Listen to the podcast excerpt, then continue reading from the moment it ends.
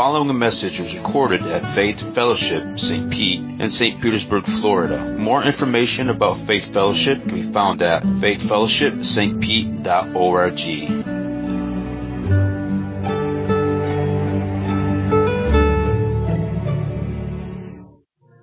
I want to welcome those that are online. Uh, I know we've uh, had some really rich feedback from folks around the world. It's so humbling to know that uh, that you know God, through His infinite wisdom, has provided opportunities for others to just benefit from just the, the reading and the teaching of His Word. What a treasure to to get to pour into each life and heart. Um, Father, we thank you for your mercy and grace. We thank you for your presence and your power for the, the gift of your Holy Spirit, the, the precious gift of your word, your counsel, your heart to us. We pray that you would unpack these pages in our hearts and that you would give us practical understanding and, uh, and just intentional application so that these, these principles are not just thoughts and ideas, but they are, they are our lives the very things that we live in obedience to you, de- declaring our love and adoration for who you are and what you've done. We love you. We are so thankful for your constant counsel, for the gift of the inspiration, the guidance, counsel, comfort, conviction of your Holy Spirit, these precious gifts that continue to walk us in to your image and your will and your way, to conform us to the very image of your Son. Lord, we, we long for these things. And if, if we don't, Lord, change our hearts. Father, I pray that you continue to minister to Miss Lori and, and uh, Leanne and Paul and Mark and Richard and Gina. Uh, many of us that have, uh, we haven't lost anything when they have, when a saint has gone home, but we feel their absence. Lord, I pray that you would minister to each one of these families. And uh, Father, that you would just continue to care for the health of these, uh, these frailing, failing bodies, Lord, knowing that uh, outwardly we are wasting away, but inwardly we're being renewed day by day. Thank you for the inward work. The healing that has been done is now being brought to fruition. Lord, we thank you for your faithfulness to your, to your purpose in our life that that uh, being confident of this, that he who began a good work in us will bring it to completion on the day of Christ Jesus. We are confident of your goodness and your grace and your faithfulness to your promises, Lord.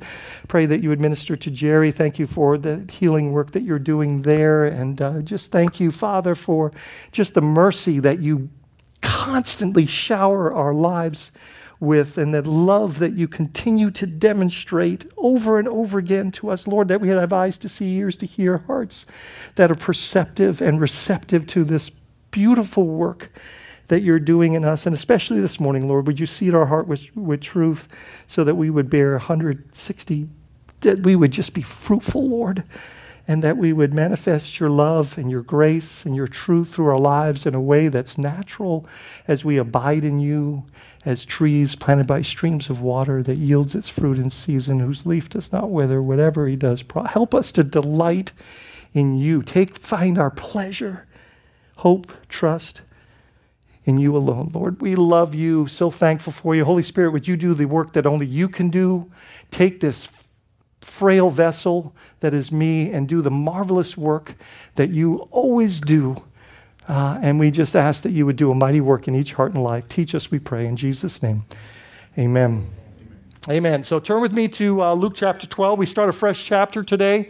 Uh, we have been journeying through the Gospel of Luke. Uh, we know at the outset of this Gospel, in chapter 1, verse 1, Luke says that uh, it was his heart, his objective, his calling uh, to write an orderly account to the most to one most excellent Theophilus.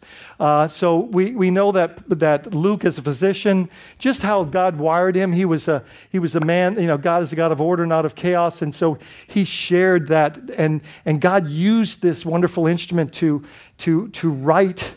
Uh, this not only this gospel but also the the uh, the Acts of the Apostles uh, or the Book of Acts, and uh, which is a continuing saga of just the work of the Holy Spirit and the ministry of the gospel going forth into the world. And, uh, and, uh, but I love that Luke is one that kind of is really captured by chronology. And so we get the benefit of context here, which when we really, you know, because I think sometimes it, the danger is in our devotionals and stuff, we can just kind of wander into a passage and, uh, and miss the context of it. And then we lose really a large portion of what is, is, is meant for us in that moment. And the application can be at risk if we're, if we're not really digging into the context. I, I, there was a seminary professor that I had that would, man, his, I mean, it just was etched into us. It was context is king, context is king, you know, and uh, so we, we, uh, we, we, we dive into the context here at the latter part of what we know is the uh, chapter 11, verses 53 and 54 we know from last week that, um, that Jesus was, um, was, was bold and loving in, in warning these Pharisees and the scribes or lawyers about their, about their own hearts. Their, their, their, it says your wickedness. And, and, uh, and so, what, what Jesus did for them which is, which is what the Holy Spirit does for us, don't miss that, is He held up a mirror and showed them their hearts. Have you ever been there? You ever been in God's Word, in a Sunday sermon, in a message, uh, in a teaching, and, and, and God, in His mercy and His grace, gives us the gift of conviction by putting a mirror in front of our hearts and saying, That's, that's not what I want. I have, I have greater ambition for you. My heart is that you would be holy. And so, my objective and my, my passion, the ministry of the Holy Spirit is here to perfect what, uh, what I've started in you and, uh, and to bring to fruition what's already accomplished through the cross. Isn't that good news? Like, because we're already healed by his stripes. And so now the Holy Spirit is doing this intimate work of healing us. And what the Word of God does with the help of the Holy Spirit, thank God, you know, the, the author himself kind of shows us the truth in such a rich and intimate way. Do you know that, like, the Lord's already kind of like convicted me and challenged me in this in this passage. I am so excited to share this with you. And the and the really the thrust of this message um, you know, isn't something, you know, it's, it's warning, right? It's, it's, it's, it's sobering and challenging, yet it's so incredibly relevant. Isn't it miraculous? We know that this is a living word. This is a, a living document. This is alive because the Holy Spirit continues to instruct it so personally and intimately to our own lives and hearts. But man, I could be up here filled with zeal and excitement and because of the, the, what it's done in my heart. But, but what I, my prayer is, is that your heart, with the help of the Holy Spirit, will engage in this passage in a way where, where you will be not just open, but receptive, wanting that mirror to be put right on it so that you can see those. Isn't that what light does? And when light shines into, you know, oftentimes we see the imperfections. You know, if we're, if we're, if we're kind of wandering around in darkness, sometimes we don't see the, the things that can cause us to, to stumble and fall. And right, and so when the light of the world and His Spirit walks into our life and then calls us to be the light and to walk in the light as He is in the light, you know, we're, we're going to constantly be, be shown. You know, He's the refiner's fire. What does that do in our lives as we're tested? It brings the impurities, the imperfections to the surface. And, and then we, like, the, like John the Baptist said to the Pharisees, we, we need to produce fruit in what? Keeping with repentance. Right? So the Christian life is, is a journey of repentance. It's a journey of God. Do you find that we were talking about this this morning? Like, as the more you grow in the Lord, uh, I think it's interesting that the latter part of of what you know, you look at Paul's epistles and when they were written, and one of the latest uh, epistles is, is, his letters to Timothy, and and what he, what he, he refers to himself in there as the chief of sinners. You know, and so why is it that we see this maturity happening in Paul, and, and yet through that maturity, he comes to understand the, his own depravity in, in a more significant way? And it's because he's come to know the, the grace of God and its breadth, its magnitude, its, its, its healing work in our life. And, and when we walk in the light, we're, we're going to those impure, those things are going to be brought to us. But, but here's where we ended last week. What are you going to do with, what do you, let me ask a question. What, what is your conditional behavior when an imperfection is revealed to you, especially by the Lord, His Spirit, His Word? Because the Pharisees had a very, which we'll read in just a second, had a very clear objective that I don't like the message. I don't like what I'm being told. So let's put the messenger out. And he, you know what's so ironic about that? He told them in what he said to them that caused this response that this is exactly what you're going to do and held, be held accountable for. And it's, it's what the prophets did. It's what your fathers did. Is the prophets would come, they'd tell you about your ills, your, your, your, your, your, your bad choices. And rather than see that as an opportunity for, for repentance and confession and, and turning, you, you, you, you just took them out. You, you, you, you extinguished the message and the messenger. And that's exactly what you're going to do to me. Jesus was saying as we read between the lines. And so rather than respond like David did, as we talked about last week, when the prophet Nathan said, It's you. It's, it's you. And as we talked about, I want to just bring this into this context is, guys, it's not about trying to fix our behavior. It's a heart issue, and only God can fix that.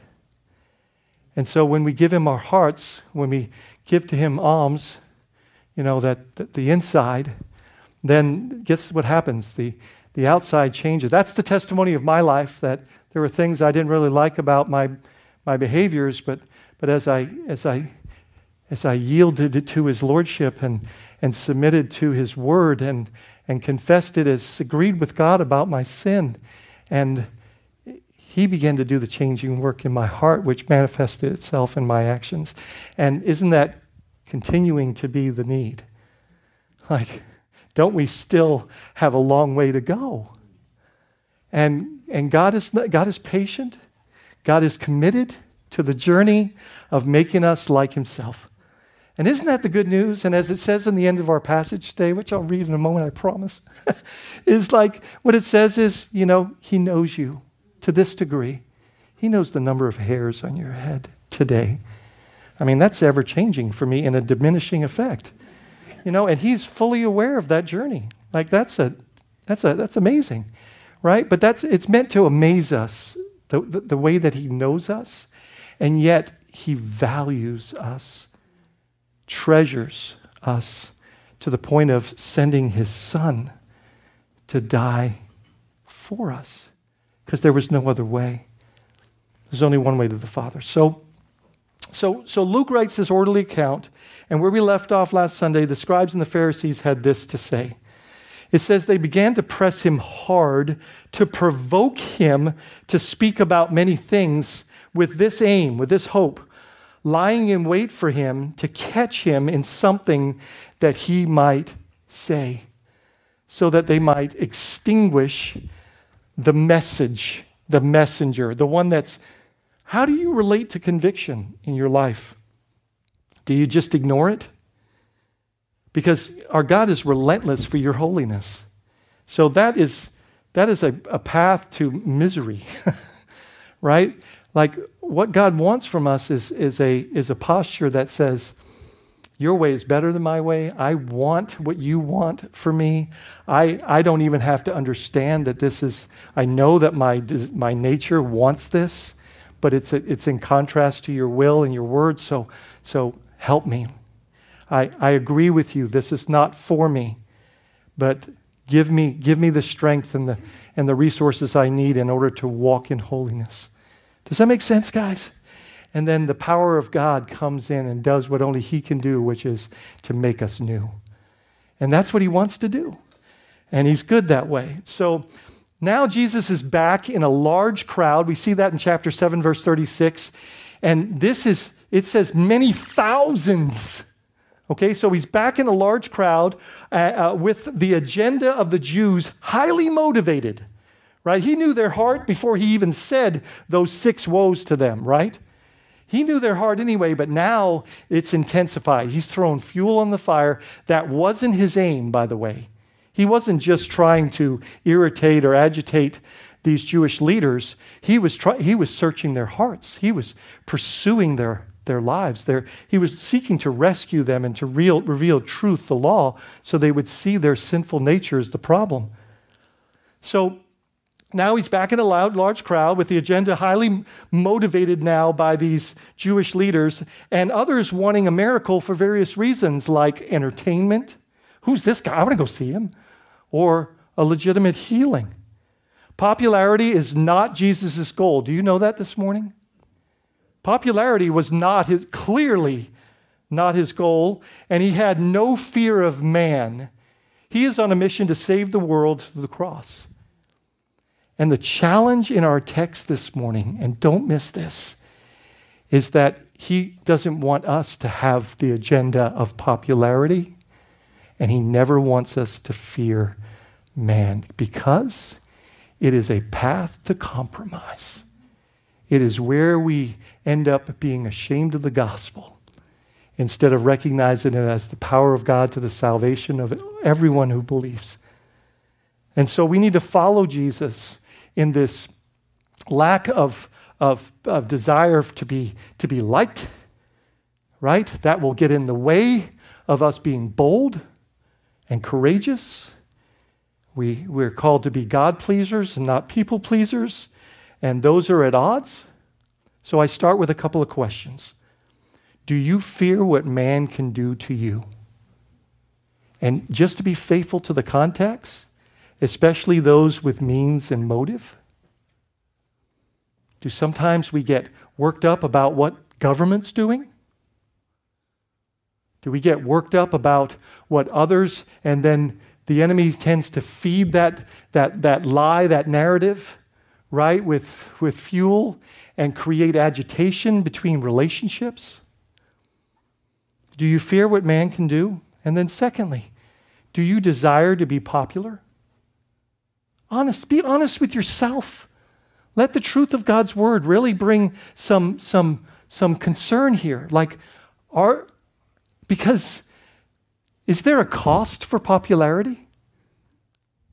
Let's look at that. Here's the passage this morning. This is Luke 12. Hope you have your Bibles open, ready, uh, reading along with me. The, the, the, the text is on the screen, and it goes like this. In the meantime, when so many thousands of people had gathered together that they were trampling one another, he began to say to his disciples first, Beware of the leaven of the Pharisees, which is hypocrisy. Nothing is covered up that will not be revealed, or hidden that will not be known. Therefore, whatever you have said in the dark shall be heard in the light, and whatever you have whispered in private rooms shall be proclaimed on the housetops. I tell you, my friends, do not fear those who kill the body and after they have, and after that have nothing more that they can do. But I will warn you whom to fear. Fear him who, after he has killed, has authority to cast into hell. Yes, I tell you, fear him. Are not five sparrows sold with two pennies? And are not one of them is forgotten before God? Why? Even the hairs on your head are all numbered. Fear not. You are more valuable than many sparrows. All right, let's look at these seven verses. And I am confident that if you are attentive and you are hungry for, for, the, for the change that God wants to make in our life, that, that you will walk out of here with a whole different perspective here. Meantime, when so many thousands of people had gathered together and they were trampling one another, that they were trampling one another, he began to say to his disciples first, Beware of the leaven. What's uh, in, in most contexts, Old Testament connotation, leaven would have been synonymous with sin, right? And so, uh, what is what is the sin of the Pharisees? What is, that's what Jesus is saying. Be careful of this sin of the Pharisees, hypocrisy. So, what is hypocrisy? You know, saying something and doing something different. Like we've said these things in, in, a, in, a, in a cultural context, but, but, but it's a Greek word, hypocrite, and it means simply actor, right? It means actor. It would go on to say one who plays a part. Now, I think it's kind of interesting that in our culture, we, uh, we make celebrities out of hypocrites, out of actors. We make, and somehow they have a, platform in areas of politics and, and morality, right? Because, they're, because they're, we make them into celebrities, right? Because they're able to, to act. And yet, Jesus is at odds with this, with this attribute because he believes that we should be uh, individuals that walk in the light, that are transparent and, and, and, and honest. Uh, about uh, all of our shortcomings and faults and, and uh, acknowledging, boasting in our weaknesses, and that we shouldn't wear masks. Now, is that an excuse to be lazy or is that an excuse to be rude? Uh, no, that's not the point of it. It's that we wouldn't hide our faults uh, out of fear of what others might think. Let me ask a few questions. Why do you try to portray something, or why do we try to portray something that we're not? Why, why, do, why, do we, why, does, why do we do that? Any thoughts? Why do we do that? Approval. Shame. Some thoughts. I had a little bit more time to think about it. Um, to impress others. A, lot of this comes out of insecurity, uh, concern about what others might think. Uh, we don't like who we are. In other words, how God has made us. Uh, we're concerned we will not be loved uh, living up to social standards or expe- expectations or current trends or fads. But a lot of it within our culture as the church is it's because of bad theology or doctrine. Right? We don't understand the freedom that we have in Christ. We don't understand the liberty that we're called to through confession and repentance. Just, I mean, it goes back to the garden, right? God walks into the garden and says, Where are you? Did, did God not know where they were? What was, he, what was he looking for? For them to own it, not to get into a blame game, right? But to just say, I blew it. I did the one thing you asked, right? And, and man, God's posture, we're told because of the cross, like there's the, there's the payment, right? And it's, it's total, it's full, it's complete, right? It says, if you confess your sins, 1 John 1 9, and eh, he is faithful and just to forgive us our sins and cleanse us from some of our, all of our unrighteousness. Right? Do we know that we have a prodigal father that stands on the horizons of our lives and, and welcomes us back home? In fact, he's the one that runs to us when we just turn in his direction and he restores, refreshes. He gives us back the inheritance we've squandered. We're co heirs with Christ. Have you ever taken that in? Like, this is what we've been given through the cross.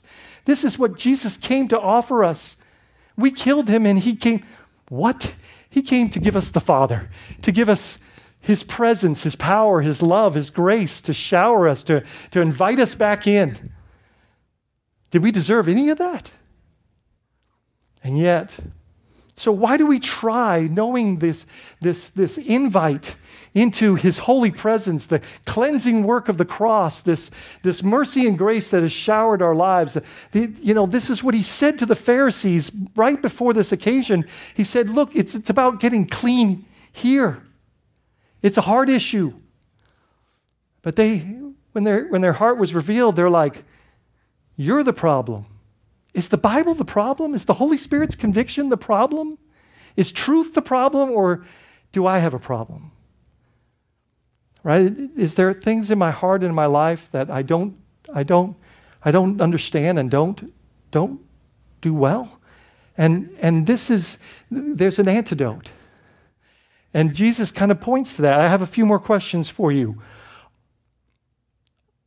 Why are we hiding instead of healing? Man, I'm so excited about what this passage teaches us, what Jesus is trying to impart to the boys here. He's, man, he's, there's, there's, thousands of people, and he is like over here with the boys saying, Look, you got to be careful about the sin of hypocrisy because it's, it's right here.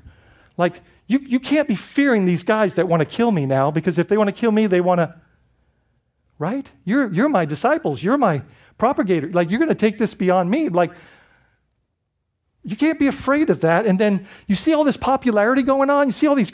Whenever there's a giant crowd, he, he, he seems to bring a tough teaching. He's, he's kind of weeding them out, right? He's kind of saying, he's saying some things just to say, like, you know, you better count the cost. this is, you know, following me. Uh, this, this, you got to go through a cross in order to experience the promises. And it's a daily work of denying yourself like, if you're ashamed of me before my Heavenly Father, I'm, I'm going to be ashamed of you.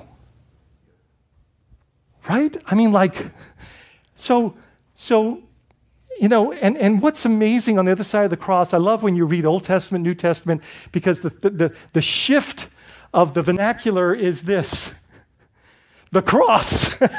you know, we've been healed. There's, there's because, of, and we'll get to a verse in Galatians I love, but like, why are we hiding instead of healing?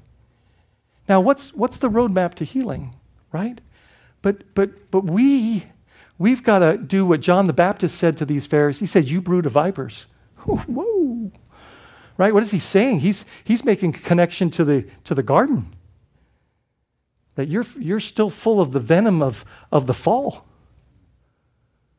Right? And, and but then he goes on to this. He gives them the answers produce fruit in your life in keeping with repentance. What does that mean? That means when you keep something, you, you're faithful to it. You're, you, you, you, you do it consistently. And he's saying, produce fruit in keeping with repentance. Isn't that the truth for us? That our lives, the Christian life, man, you, is there a perception by the world that the, that the church is full of hypocrites?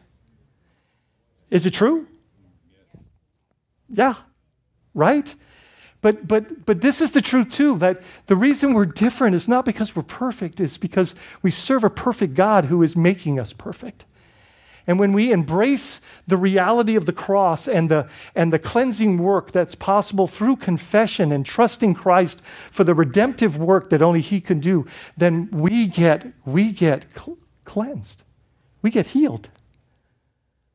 And so the, the, the, it's not about doing better, it's about owning our sin. It's the ABCs, agreeing with God about our sin, right? Believing that Jesus is the Christ, right? And confessing Him as Lord, right? And, and every day, every day we have opportunities to deny ourselves, take up our cross, like to die again to, to us by saying to God, You're right. I was wrong. And, and would, you, would you wash me? Again, Lord. Would you remind me that I've been, probably better theology, would you remind me that I'm washed? Right? Question Should we care about what others think about us? Huh. Buddy, I like that. Let, you know, I thought about that for a while. And, and look, should we care about what other people think? Yes. But should we care about what other people think of us? Right? If, if, that's, if that's our aim, if that's our goal, right, then, then um, get on the roller coaster. that's going to be a ride. And it's not going to be enjoyable, right? Like, I would say the antidote to that is we should care about what God thinks of us. Right? We should care about what others think of him. Like that, that, that should matter to us. His name should be something that we guard. And I'm not talking about just the nomenclature of Jesus. I'm talking about his, his power, his authority, his reputation, his lordship, his identity. Like that, that we, sh- we should guard that. If, man, if I hear people use the Lord's name in vain, curdles my blood. Like I, I, I, I, used, I had a friend that used to say, he became a friend. He says, you know, God doesn't need a dam, he walks on water. You know, like, like, man, would you let, would you let anybody say anything like, and, but, but let us be gentle in our response. Let us be loving, right? But it's, mm. another question for you. Have you ever tried to appear more spiritual than you are? I'm just taking the text and diagnosing the questions that Jesus is actually asking here. This is, this is the roadmap to hypocrisy. Trying to appear more spiritual than you are, than, rather than just living your truth. And, and that's, not a, that's not an excuse to live, live out a sinful lifestyle. It's just, it's, it's a place of honesty and transparency that acknowledges that God gets to determine the right. And, and when I'm not, when I'm at odds with that, I'm wrong. And, and I, but, but God in his mercy has made provision to where we can, we can come to him with sincere hearts and we can say, Father, I'm sorry. And mourn our sin and experience the comfort of the Spirit and the healing work that comes through transparency and confession. Do you know it says confess your sins to one another? Right? Like there, there's a the community is meant to have this confessional dynamic in its culture that, uh, that just, and then it says that the response is that we might be healed and that we might pray for one another. Like, you know, it should be, yeah, me too. Me too. Can we go can we go to the cross together and just be reminded of what he's done to rescue us from this this broken this paradigm of lies that we live in that we're being rescued from? Be not conformed to the patterns of this world, but be transformed by the renewing of your mind in God's word that you might know his good, perfect, and pleasing will. Right? So, have you ever tried to appear more spiritual than you are? Why? Why do we do that? To fit in? To be liked? Yeah, that's definitely in the equation, buddy. See, I want to tell you something. Jesus never had this objective. Do you know what Jesus' objective was? To please the Father. To honor God's will, his timing, his will. He was so that was his that was his passion. To do, I'm here to do what my Father has sent me to do. I'm going to say this again later, but I want to say it because it, it kind of gets us to think a little bit along the lines of what this passage is about. Do you know that Jesus feared the, the Father? He feared the Lord. He embodied all, he didn't come to abolish the law to fulfill it. Jesus feared the The problem is our understanding of fear has to do with punishment. Our understanding of fear doesn't, doesn't, doesn't resonate, resonate with, with awe and reverence and, and uh, wonder and, and, a, and an insatiable desire to please Him. This is what it means to fear the Lord. It's the beginning of wisdom. What is wisdom? Wisdom is an extreme intellect, wisdom is the application of truth. Right? So to fear the Lord actually is what drives uh, our, our application of truth. It's, it, we do it out of, and that clarifies, doesn't it? We do it out of not obligation or reluctancy. God loves a cheerful giver. Obedience is a, is a gift to the Lord. And it says it's an act of love, we're told in John 14. Right? But but but we do it out of the feet like we've got to change our our our, nomen, our our definition there. Because perfect love casts out all fear because fear has to do with punishment. And Christ, we, when we're perfected in love, we are no longer fearful of the punishment of our sin because we believe the cross was enough. Isn't that good news? So it's not the fear of condemnation because there's no condemnation for those who are in Christ Jesus. It's, it's this healthy reverence and awe and passion to please, not out of obligation or reluctancy, but out of gratitude because we are so overwhelmed by the gift Right? And so, why do we try to appear more spiritual? Why do we try to fit in and be liked? See, Jesus who knew who he was, we see this in John 13, right before he washes his disciples' feet. And let me say that's so critical that it's stated there in John 13 because it's what, it's what motivates our serve. It's what motivates our ministry is when we know three things. Jesus, it says, Jesus knew who he was, he knew where he was going, and he had an audience of one. Guys, when that is our posture and, and motivation, it clarifies every motive, intention, and, and, and moment. Right? Because when we're susceptible to the fear of man or the desire to be cool or popular, right, we're, we're on a road to compromise. Right? We're, we're, we're afraid to share the gospel.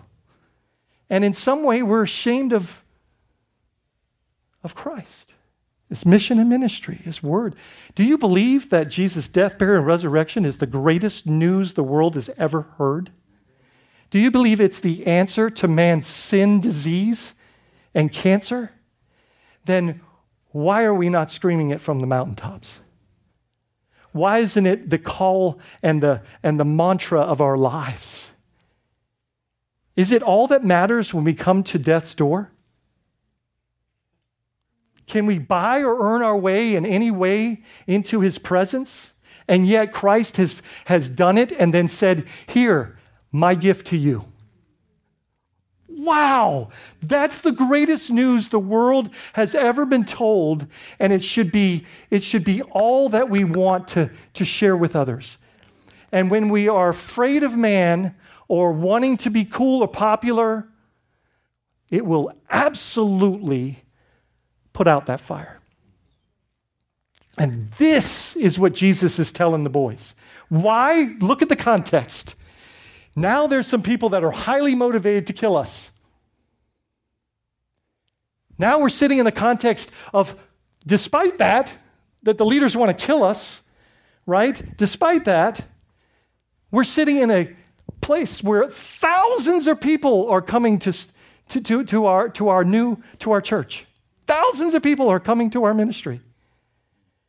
And there's two great risks here, and he gets right down with the boys first, and he's saying, be careful. I warn you of the sin of the Pharisees, which is hypocrisy. It will put out your fire for me. That's what he's saying here. Don't we know when we are pretending, and isn't it exhausting to try to be someone that we're not? And it is also an assault against God's beautiful purpose for your life. Do you know He made you on purpose for a purpose? That you are unique in all of creation. He made you the way you are. Everything about you was designed on purpose.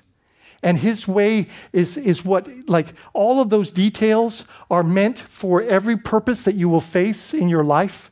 And when we try to walk a different path or be something that God didn't design or create us to be, which is very relevant to our cultural issue right now, right?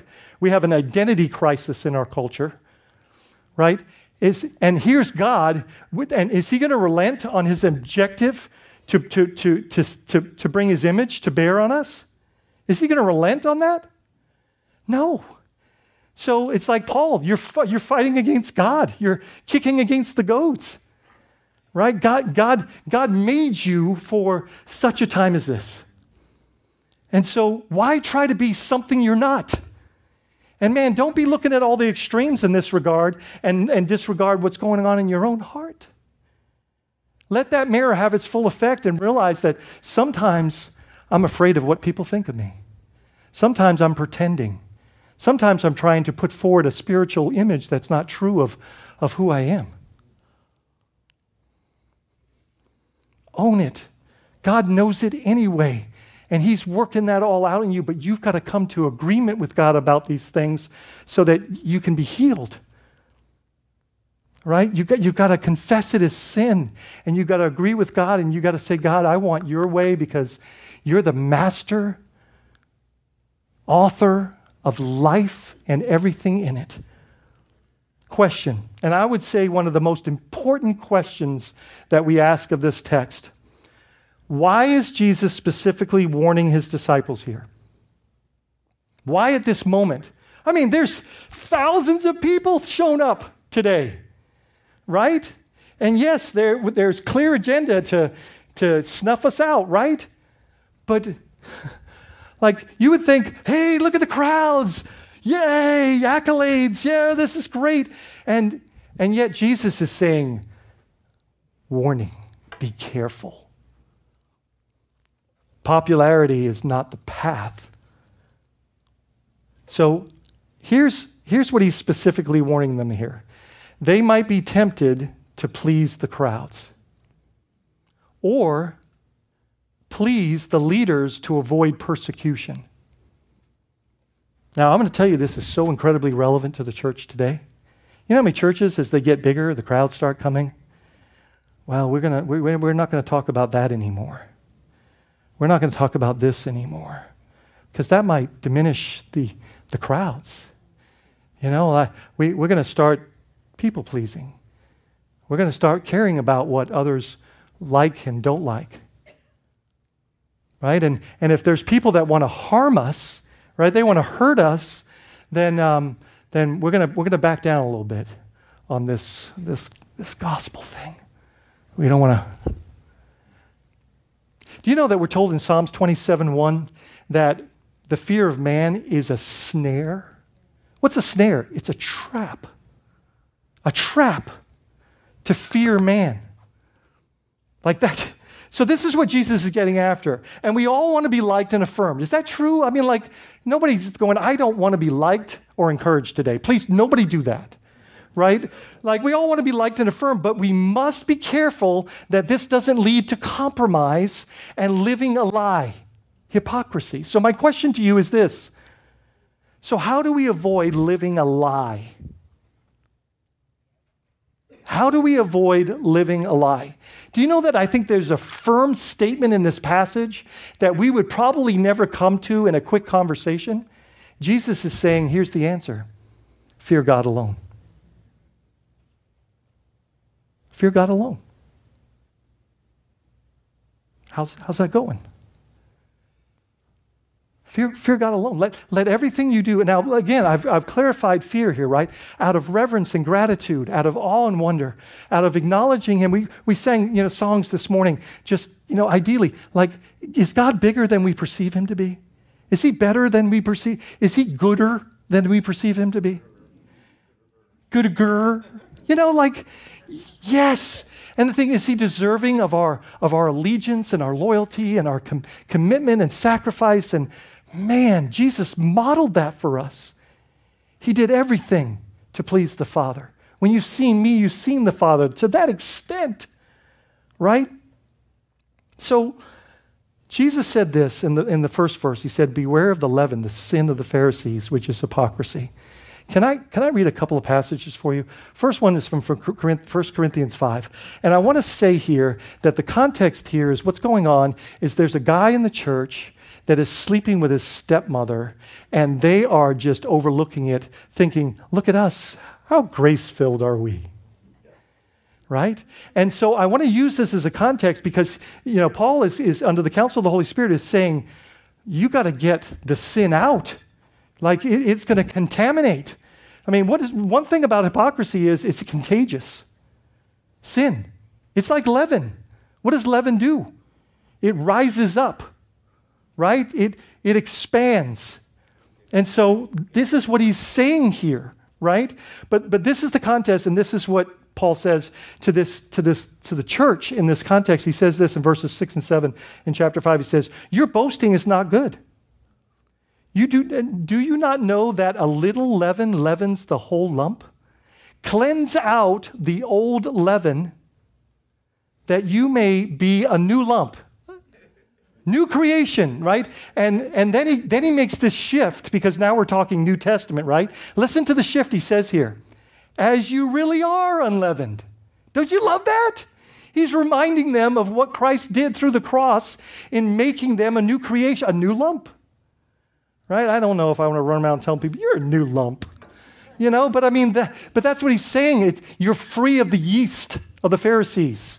You're, you're free of those things. So, so if there's that going, and, and this is sobering, but if there's sin that's going on in the church, you know, what, what's clearly being said here is it, it needs to be dealt with in, in, in, in the hopes of, re, of restitution, of, of repentance. And, you know, that's, that's the hope. Because later on, we see in these letters that he says, okay, now you've, you've, you've set him aside. It's time to go and reconcile him. He's learned his lesson. You know what I mean? So th- that's the, always the hope. But, but think, take this personally. Like, this is true of the church individually as it is corporately, is that when there's sin in our hearts, it's got to go. That's the objective of the Holy Spirit. That's the, I mean, God is relentless in his, in his pursuit of the radiance and the blamelessness of what he has purchased for the bride, and you're the bride of Christ. I mean, he's going to present to his son us, and he's making her radiant, right? That's, the, that's what he's up to here. Because I love what he says cleanse out the old leaven that you may be a new lump as you, as you really are unleavened. For Christ, our Passover lamb, putting that all together, you know, unleavened bread, the whole piece, has been sacrificed. Has been sacrificed. He's reminding them that you are new in Christ. This is not to be a part of, because what's at stake here? And this really gets into the meat of what this whole text is about. Like, what's at stake here? Jesus' name,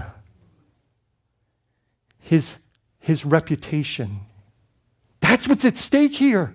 And he says, it can't be. It can't be. It's got to, we got to confess this. We got to get this out. And here's the thing, the path to healing is repentance. Like we can't we can't extract. Can you have you ever tried to extract the sin of your heart? Have you tried to get, ever tried to get it out? You can't, right? But God can and he did. And and we're a new lump. Right? Because of the sacrifice of the, the, the, the Passover lamb. Isn't that good news? Like, doesn't the world need to hear that the sin that's destroying them, this wide path that's leading to destruction, that there's a narrow path that will lead them to life? And, and if they see the, the ambition of God to love them to life, and, and that that's demonstrated through the passion and the courage and the, and the zeal of your life, like they want in, right? But if we're walking in hypocrisy and we're afraid of man's opinion of us and we're seeking popularity, I used to tell teenagers, I'm like, in Revelation 3, it says, don't, don't, be, don't be lukewarm. You know, be either hot or cold, but don't be lukewarm about this. It makes me sick. That's what God says. And what is lukewarm? Cool. So don't be cool. Right? Like that's, that's not the goal. Right? It's, it's to be hot. And look, is that going to create, is that going to put you at odds with the paradigm of this world? Is that going to put you at odds with the trends and fads and preferences of, of, of this culture? exactly, buddy. Right? But you have to be okay with that because that's what it means not to please man and not to seek popularity. Right? And, and, and if that is in, and look, there, there, there, it, Raise your hand if, that, if, there's something, if there's a little of that in you. That's the whole point of the message this morning, by the way. Raise your hand, right? So, like, like, and what we and what we do is in this moment moments we go, God, I see that. Like, you just put that mirror in my heart, and I, I see that in me. Like, I, I, I want to please people. Like, I, I want people to like me. You know, like, you know, and and but but when that leads to an ashamed posture for the gospel, or kind of like, mm, I don't know how they're going to read. Look, look th- th- this is not a reason to, to abuse people or to just, hey, I'm going to get out and offend some, uh, offend some people today. That's not what Jesus' aim was. He was loving them into the kingdom by telling them, warning them of, uh, of their heart issues. Isn't that what a good parent does to their kids? Honey, stealing is wrong. I know you wanted it and you thought you deserved. You know what I'm saying? You warn, right? That's what love does. In Galatians 5 9, talking to the Judaizers, you know, talking about poor doctrine, that, that grace alone and Christ alone is not enough, that circumcision was necessary. He says this, Paul says this a little leaven leavens the whole lump. Guys, don't play with sin. Don't play with it. In your own life, be, be a model of those that produce fruit in keeping with repentance. The moment that the Holy Spirit, the, God, the Word of God, reveals sin in your life, confess it. Walk away from it. Let the healing work of God's Spirit and God's Word cleanse your life. There's been, there's been, a, there's been, there's been, there's been an antidote, right? So just like yeast, a little hypocrisy grows and consumes the entire person. Don't miss this. So, hypocrisy, like yeast, puffs up the ego. And this is the path to compromise and spiritual decay. I grew up in the Bahamas, so we had a lot of British background. There was a Scot, uh, a guy from Scotland that was a novelist and a poet, uh, and maybe some of you knew it, but we grew up kind of learning about these different folks. And so, so Sir Walter Scott had this to say Oh, what a tangled web we weave when first we practice to. Don't you find that one lie leads to another? One deceptive pattern and, and pursuit just, just, exempt, just it amplifies. And and it begins to, just like yeast. Let me remind you this morning, like it or not, you're a new lump because of the cross. The, the, the, Passover lamb has been, has been sacrificed, right? We're, you know, we're, that's the good news. And so sin is not something that we want anymore, even though our flesh, we still have a craving for it. It is something that we, we want out. And that I heard this recently, like it's, it, it, we move from do to done, right? It's not about us doing, it's about being reminded of what Christ has done right? Because that's our only hope of redemption. That's our only hope of healing is the cross. So don't, don't seek change in your strength. Know that there's power for change in the Holy Spirit, which is a gift that we're given on the other side of the cross and our dependency, our declaration of lordship. And, and listen, Jesus said this, please hear me. He said, Many of you say, Lord, Lord to me. But basically, he goes on to say, But your actions declare that that's not true. You're not following me. And Jesus followed this path. He was, he was a God pleaser. He was living for an audience of one. He was not seeking to be popular, and he had plenty of opportunity. Right? He was, he was going to please the Lord, and often that put him at odds with, with a lot of circumstances and people's perceptions. So now listen to this sobering warning in verses 2 and 3. Nothing is covered up that will not be revealed this is the Lord's words, or hidden that will not be known. Therefore, whatever you have said in the dark shall be heard in the light, and whatever you have whispered in private rooms shall be proclaimed on the housetops. What are we being told here? Hypocrisy is fruitless and foolish. The Lord knows it, and, will, it will, and, and, and it will all eventually be revealed. Isn't that sobering? Like, look, there's accountability, there's, there's justice for everything in our life, right? There, there will be an account. And here, let me make sure that I breathe grace into this statement. Because at the end of the day, if we are in Christ, we have no fear of punishment. None. For, for every, you know, He covered it all. But for those that aren't, it's the great and dreadful day of the Lord right? And so that should motivate us to be missional, right? So, but it also should motivate us in this regard to live in the light, to be transparent, to be honest, to be open, to confess our sins, not just to the Lord, but to each other. So that we can say, Yeah, me too. Pray for one another and experience the healing work that comes.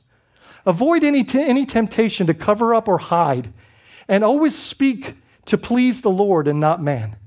Can that be part of the counsel of this passage?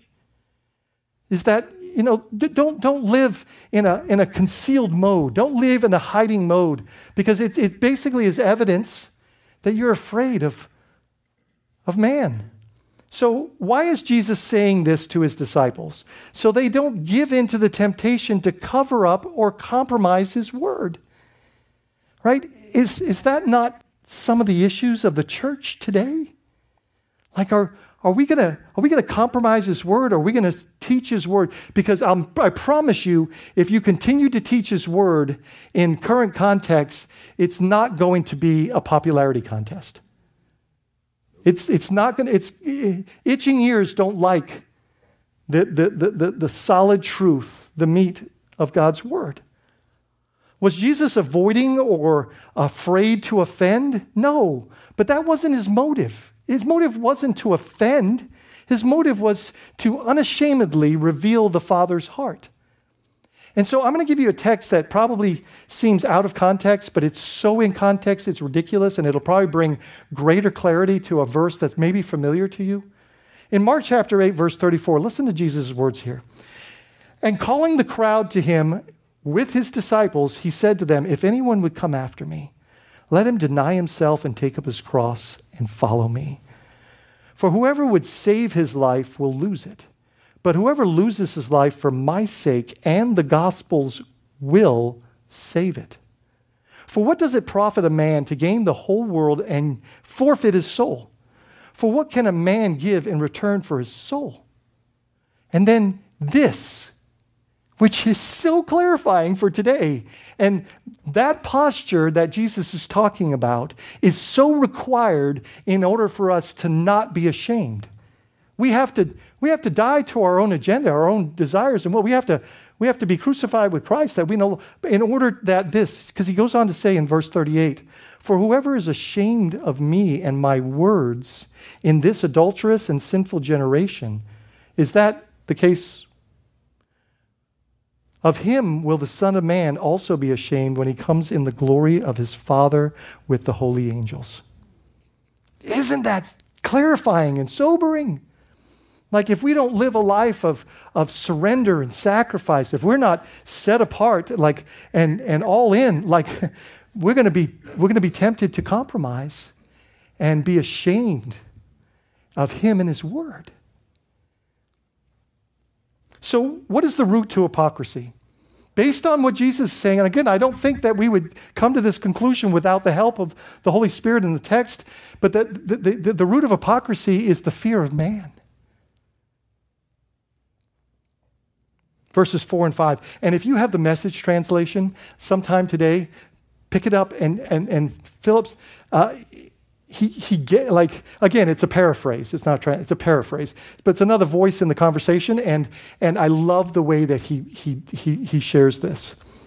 Okay?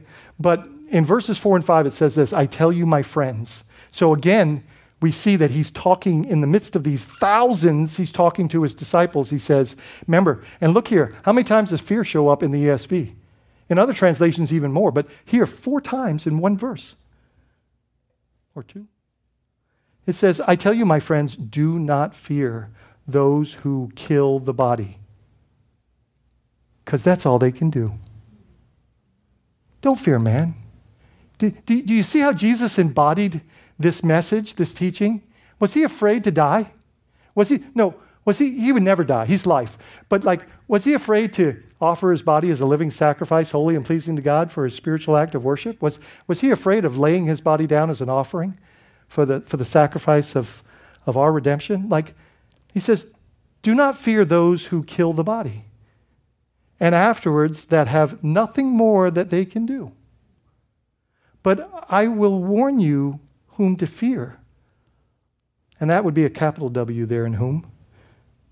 Fear him, talking about God, who, after he has killed, has authority to cast into hell. Yes, I tell you, fear him. Now, I, am not going to rehearse what we've already talked about in, in what kind of fear we're talking about here, but, but Jesus feared the Father in his, in, in his holy pursuit of him in his love and adoration for him, in his life depicted. So let me ask you a question this morning Does your life depict a reverent awe of God? A radical obedience that, that proves your lordship, his lordship. Because whether you make him Lord or not, he's Lord, right? He's Lord right? But it, will change your world. It, will it'll make you citizens of a different kingdom if, if you surrender to Him as the Lord that He is, right? I, I love that. See, when we are afraid of what man might say or do to us, compromise is calling. We must consider character as a higher value than reputation. Did you hear that? We must consider character, integrity, honesty, transparency as a higher character, a higher value than our reputation. I, I mentioned this another place here. Pro, uh, uh, Proverbs 29 25 says, The fear of man lays a snare, a trap, but whoever trusts in the Lord is safe. I would say from sin, hypocrisy in this context. Galatians 1:10 For I for am I now seeking the approval of man Paul says or of God or am I trying to please man? I love this because what he says here is if I were still trying to please man I would not be a servant of Christ. Is that crazy clarifying? So if you try to please man, what are you not going to be? Servant of Christ. And what is our serve? To go into all the earth and to make disciples, to be witnesses, we're empowered for this purpose. He's with us to teach what we've been taught. Guys, that's your mission. That's your purpose, right? That's why you get a, new breath and His mercies this morning, right? If I was still trying to please man, I would not be a servant of Christ. Hebrews 13, 6, Paul, or a group of folks here, including Paul, says this. So we can confidently say, The Lord is my helper. I will not fear. What can man do to me? Well, to answer that question, man could do a lot to us, right? But when we look at it from an eternal perspective, there's limitations, right? They, they can take our, our bodies, but they can't take our life. So, what do we have to fear? The problem is, do we believe it? Because you live what you truly believe. That's clarifying. So, what is our antidote to hypocrisy? Fear God alone. I think the text clearly says this. This will help us to overcome all other fears. Faith over fear, we say. We say that a lot recently. Let me give an example. David feared the Lord more than he feared Goliath. There's where his confidence lied. There's where his faith was realized. Joshua feared God more than the Canaanites and the public opinion of of, of the Israelites at the time. Do you, do you think it was a popular message for Joshua and Caleb to go, yeah, yeah, we're like grasshoppers. Yeah, that's, that's true. But God said so, so it's already, it's already done. It's already established. God said that we, we were going to be given the promised land. And that was not a popular posture. But it was a posture of faith, and they were the only two of the generation that left Egypt that crossed the Jordan River and were empowered to do great things. Here's the one I mentioned Jesus feared the Father more than the storm and slept in the stern of the boat. Shadrach, Meshach, and Abednego feared, feared, feared God more than they feared the furnace or Nebuchadnezzar. And guys, that listen, sometimes we turn these into little fictional stories. That was no fictional story, that's historical fact. They stood, they stood before the most powerful leader on the planet, and they said, We will not bow down to your idol. And respectfully, um, you know, God will, God will deliver us, and if He doesn't, we still won't bow down. We won't do it because we fear God more than we fear you. But you know, most people would say, because most people did, right? Including those in Babylon. They, they bowed down because it's like, what's the big deal? what's the big deal here? Well, everything's, God's, God's name's at risk here. Your, your faith is at, you know what I mean? See, we are told by Jesus here that the Lord alone determines the destiny of our soul. That's what he's saying here. Fear him. He's the only one that can determine the destiny of your soul. Please him, right? Because he's the one's in charge of that. And just in case that starts to create a, an angst or a fear of God that's unhealthy, and, and, and thinking he's going to punish all of that that Christ took for us, this is what he says in verse 6 and 7 Are not five sparrows sold for two pennies? And are not one of them is forgotten before God? What is he saying there? You are not forgotten. He knows you. He goes on with that to say, Why, even the hairs on your head are all numbered. Fear not, for you are of more value than many sparrows. This is not saying don't fear God after he just told you to fear him. He's saying don't fear man. Right? Because, because you are loved. I wrote it this way God knows the truth about every detail of your life and values you enough to send his son to die in your place. Do you know that Jesus, now listen, this was a thought that came earlier in the week, and I had to share it, and it just fit perfect. Do you know that Jesus knew every fault and failure in your entire life before and still raced to the cross to rescue you? Let that liberate you when you, when you make a mistake. He knew this and still raced to a cross, fully aware of your life from Alpha to Omega and raced to a cross to redeem you because that's what love does. Don't hide. Run to him. He loves you and knows you better than you think.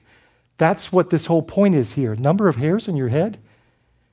Don't hide. Run to him. He loves you more. He loves you and knows you better than you think. He knows you can't make it without him. Isn't that refreshing? He knows you can't make it without him. Do we know that? You are not forgotten, and the intimate details of your life are no mystery to our Heavenly Father. Unlike the Pharisees and scribes, confess and repent of your sins. Worship team, please come. Unlike the Pharisees and the scribes, confess and repent of your sins and know and believe that the cross was enough. His promises are faithful. He cleanses us from all unrighteousness. And as I mentioned earlier, Perfect love casts out all sin because sin has to do with punishment. Why, why are we relieved of that, of, of that, that fear? Is because we are perfected in love. And what's that love talking about? The love that was demonstrated while we, we were still yet sinners. Christ died for us. We will never deserve the cross. Never. It's a gift of God's mercy and grace. But we fail to experience its benefits when we don't confess our sin, when we don't acknowledge our, our shortcomings, as if He's surprised, as if the cross was, was an afterthought. We know that, that before the foundations of the earth was laid, Christ was crucified. God knew we would need a demonstration of His love and a mercy that would rescue us from our opposition, our relentless rebellion. Guys, as we sing this last song, I'm not going to invite you to sing. I'm going to invite you to pray. I'm going to invite you to confess. I'm, going to invite you to declare him Lord. I'm going to invite you to, uh, to acknowledge um, that you uh, are a people pleaser and that you're fearful of man that you have desire for popularity. I, I want you to, to put these, these principles into practice so that you get off the road to compromise and miss the opportunity to be a vigilant, watchful, passionate, zealous proclaimer of the good news of Jesus Christ. Father, I thank you for your word. Lord Jesus, I thank you for your counsel. Holy Spirit, I thank you for the way that you write this on our heart, bring this to a greater understanding, practical expression in our own lives, Lord, that we would not be like the Pharisees and reject this moment, quench your, your gift of conviction in this moment and miss the moment, miss the opportunity to repent and confess, to, to lay bare our hearts and souls that are, that are not a mystery or concealed to you, and to, to, to believe your word and promises, knowing that times of refreshment will come, that times of healing, that we will walk into the healing that's already been purchased. Lord, help us to know that we're a new lump and that we would live as new lumps. In Jesus' name, amen.